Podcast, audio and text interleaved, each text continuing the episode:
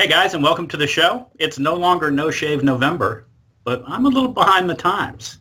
Anyway, today we're going to talk about Enterprise Threat Detection Service, but more importantly, the McRib is back.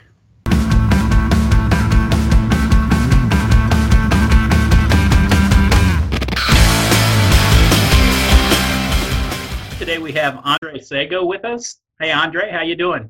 Hi, I'm doing good. Enjoying the weather here in Did I, Seattle. did, did I pronounce your last name right? Yeah, yeah, that's good. All right. Well, listen. Today we're going to talk about uh, Enterprise Threat Detection Service, and since you, sir, are the expert, I am going to let you tell us exactly what that is. So, what is what is Enterprise Threat Detection Service?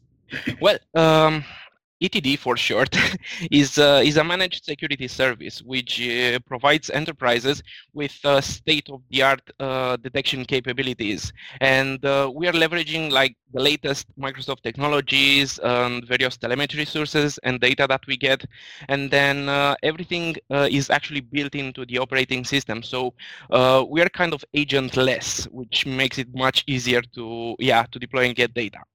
And then using a combination of uh, machine learning, uh, machine analytics, uh, signatures, um, proprietary telemetry sources, uh, human analysts, which actually is very important, uh, we are kind of in a unique position to uh, continually monitor for advanced attacks in this rapidly evolving environment. So, I guess I guess that means that the service for this is built in. Is that correct? Uh, yes, so we are leveraging the Windows uh, error reporting service, and then with that we are able to gather information and telemetry uh, in order to uh, see if uh, and, and detect uh, attacks. Okay. Is there a so you said that there was some human intervention. Does that mean that there's a a, a, a a group of people that look at these things and then provide updates to the client? Uh, so yeah, uh, in the in the background, um, in on the back end, we have a team of analysts and uh, uh, devs and um, ops guys, and then all of us are uh, trying to um, protect the customer and let them know if there is any suspicious activity. So um, with the data that we collect, we have um, um, let's say we look for uh, shell code indicators. We're looking for malware for targeted attacks and then we have people with uh, decades uh, in in security and looking for malware reverse engineering as well. So with all that, we're trying to provide uh, concise and uh, uh, uh, a report for the customer. So who is the target audience for Enterprise Threat Detection Service? Ah, that's a very good question. Well, uh, we actually have a wide range of, uh, of customers, w- from small organizations to big enterprise organization to governmental agencies and even some intelligence agencies, agencies as well. And uh, it kind of uh, uh, depends on we we have a wide uh, range of coverage uh, because right now our focus is mostly on Windows uh, endpoints uh, however, uh, that doesn't mean we don't have the capability to detect suspicious activity occurring on other non-Windows devices. Okay. So ETD is a standalone service or an add-on? It's actually a standalone service, so there is um, no need to install anything uh, else like another agent on the workstations, uh, on yeah, on the on the machines or or, or servers, uh, because we actually um, everything is actually built in into Windows. Okay. So does that mean that, you know, the Windows minimum technical requirements apply? There's not really anything special that we need? Well, uh, yeah, uh, and uh, another thing is that um, because Windows Error Reporting Service was uh, implemented since Windows XP, we support everything from Windows XP onwards. Okay, so show us what you've got. Okay, so I have um, uh, this slide which uh, briefly describes uh, what we can, uh, what we have, and what we can do for the customers. And then um, afterwards, if if that's okay with you, I can go into a um, to a case study, uh, like a scenario that we've encountered at uh, actually a few customers with yeah with different variations. Yeah, I So- think that would be awesome. Perfect. Okay, so um, right now our uh, deliverables include um, alerts that we provide uh, to the customers and summary reports. And then based on the um, uh, subscription uh, that they have, we can provide that uh, like every week, every month, or on a quarterly basis. And then with that once once we have uh, we have the summary report and then we we set that to the customer we actually have a call with them and then in that call we go over what we uh, what we've encountered basically what we've detected and then uh, besides that there um, there are also a number of reach back hours uh, which um, include additional investigations and questions uh, and then maybe some reverse engineering or maybe deep analysis on on various other things. So uh, in this scenario, uh, so we got uh, multiple crash dumps from um, uh, from uh, the customer, and then they actually had uh, interesting things in them. The the process that was crashing what had a suspicious name and was present in in a suspicious location. For example, you can see here it was in the startup folder, and the process name were W32, RunDLL32, and then PowerShell.exe among among others. And um, of course, uh, just by looking at the command line for PowerShell, definitely something was uh, interesting there. And then we also have um, um, some detections that we're running over the, the crash dumps uh, of the memory dumps that we get. And then uh, they, for example, the detections comprised of uh, heuristic detections, um, emulation for possible shellcode, Yara detections, and so on. And uh, among the detections that we, we got, uh, we had a few which were very interesting. And um, among those, uh, I will show uh, some of the Metasploit shellcode and suspicious PowerShell command detections. I'll demo that here. Okay. And okay, perfect. So everything started. Uh, we, we picked one of the one of the dumps, and then we uh, want to see what's going on there. So uh, the first thing we did a list of uh, loaded modules, and uh, and then we saw uh, the process that was crashing. In this case, is W32. And then from there, we uh, moved on to see what instructions um, running when, when uh, the program was crashing. Uh, and then uh, if for people who have a bit of experience, either debugging or reverse engineering, uh, some of the instructions may seem a bit odd, and uh, you would be right.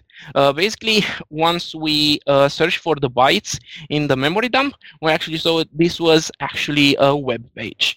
And then the web page actually had a blocked message and of course the URL that was being blocked. And then of and then the the page was redirecting to something else.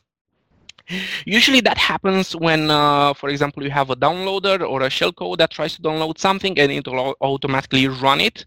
Uh, and then if in this case uh, it didn't get to the actual payload, so it tried to run an HTML page, which of course is not executable. Now, um, once we uh, got that IP address, we uh, searched uh, in uh, we searched for it in the memory dump, and we got a hit on uh, on what actually uh, was Metasploit shellcode, a shellcode generated by um, um one of the Metasploit uh, tools, and we found that in memory along with the user agent. So that actually was a very good IOC indicator of compromise. Now, uh, the other uh, detection that I was talking about, and this one actually uh, displayed a fake error message uh, to the user uh, saying that the document could not be uh, decoded. And then it was loading um, and decoding and actually a suspicious file with double extension xls.bat. And then that one contained the base64 code. Um, possibly just by looking at the, the PowerShell command, and then uh, it was executing that. Uh, now, the information that we got stopped here. However, we, uh, with the once we gathered all that information, we searched through our um, intelligence sources to see what we can find. Maybe we can find more data because right now we knew that the system was compromised, but uh, we want to see if we can uh, get more data, and uh, we actually did. So we found a malicious document, an office document, using the same PowerShell command.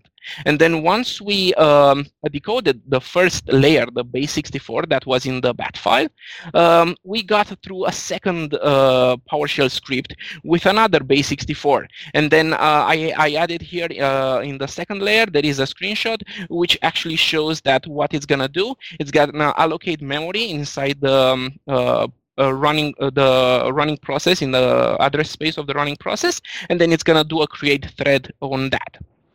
So once we decoded the uh, second base64, we saw that it was actually uh, a binary, an executable, and the payload was uh, Cobalt Strike.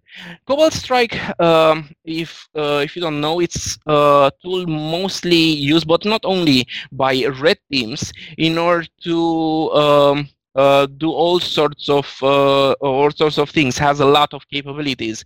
Um, it can execute various kind of uh, scripts load keystrokes get credentials take screenshots download execute files uh, transfer data uh, has uh, uses some covert channels to to do that and then even execute other payloads.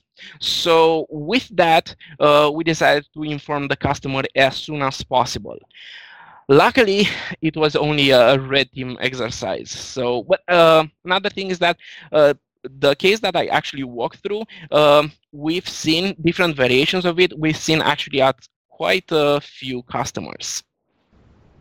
Wow. Yeah.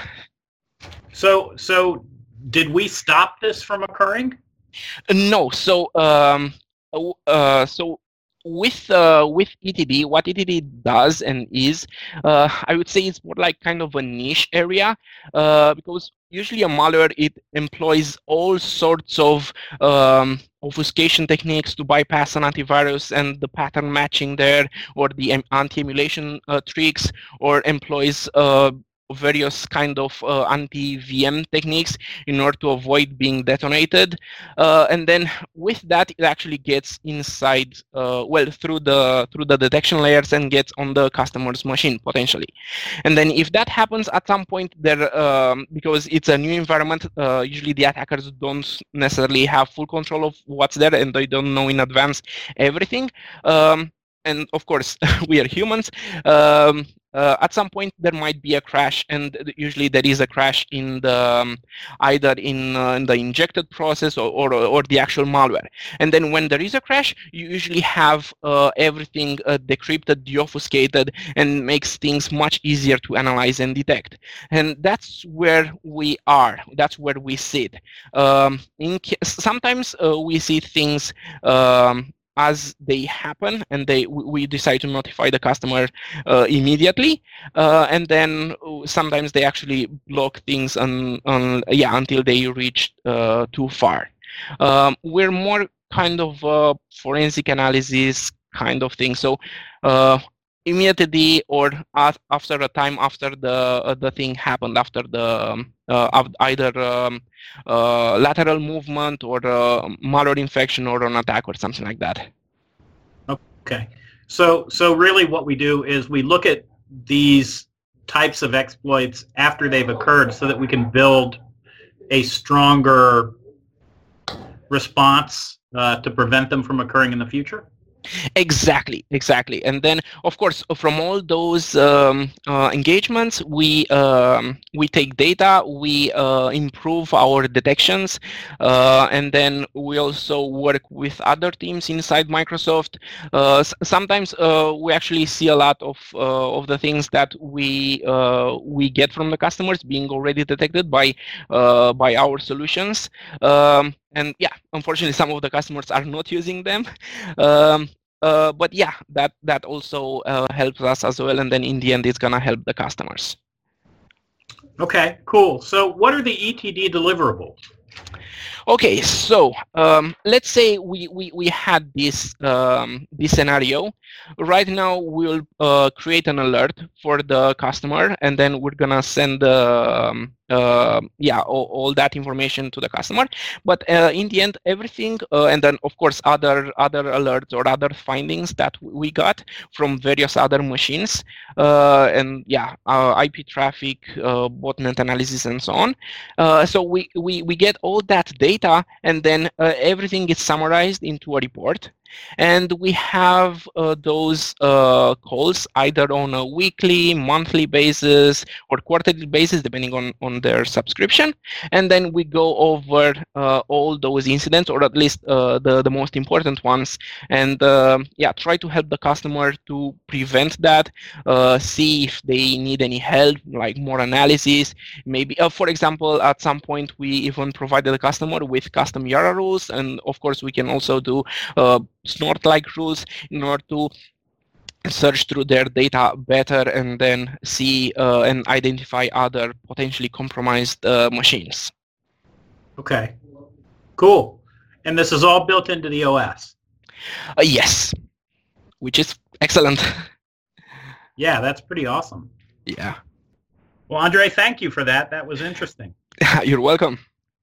So if I'm a customer and I'm out there and I'm I'm listening to the show, um, is there a website or something like that that I can go to to get more information? Uh, usually enterprises uh, they they have uh, Microsoft representatives there, and they can yeah ask one of our reps, and uh, they will be happy to help. Okay, awesome. Well, listen, thank you so much for you know your presentation, and thanks for being a guest on the show. Thank you, thank you. Well, guys, uh, I guess that's it for, for this show. So without further ado, that's your taste of Premier.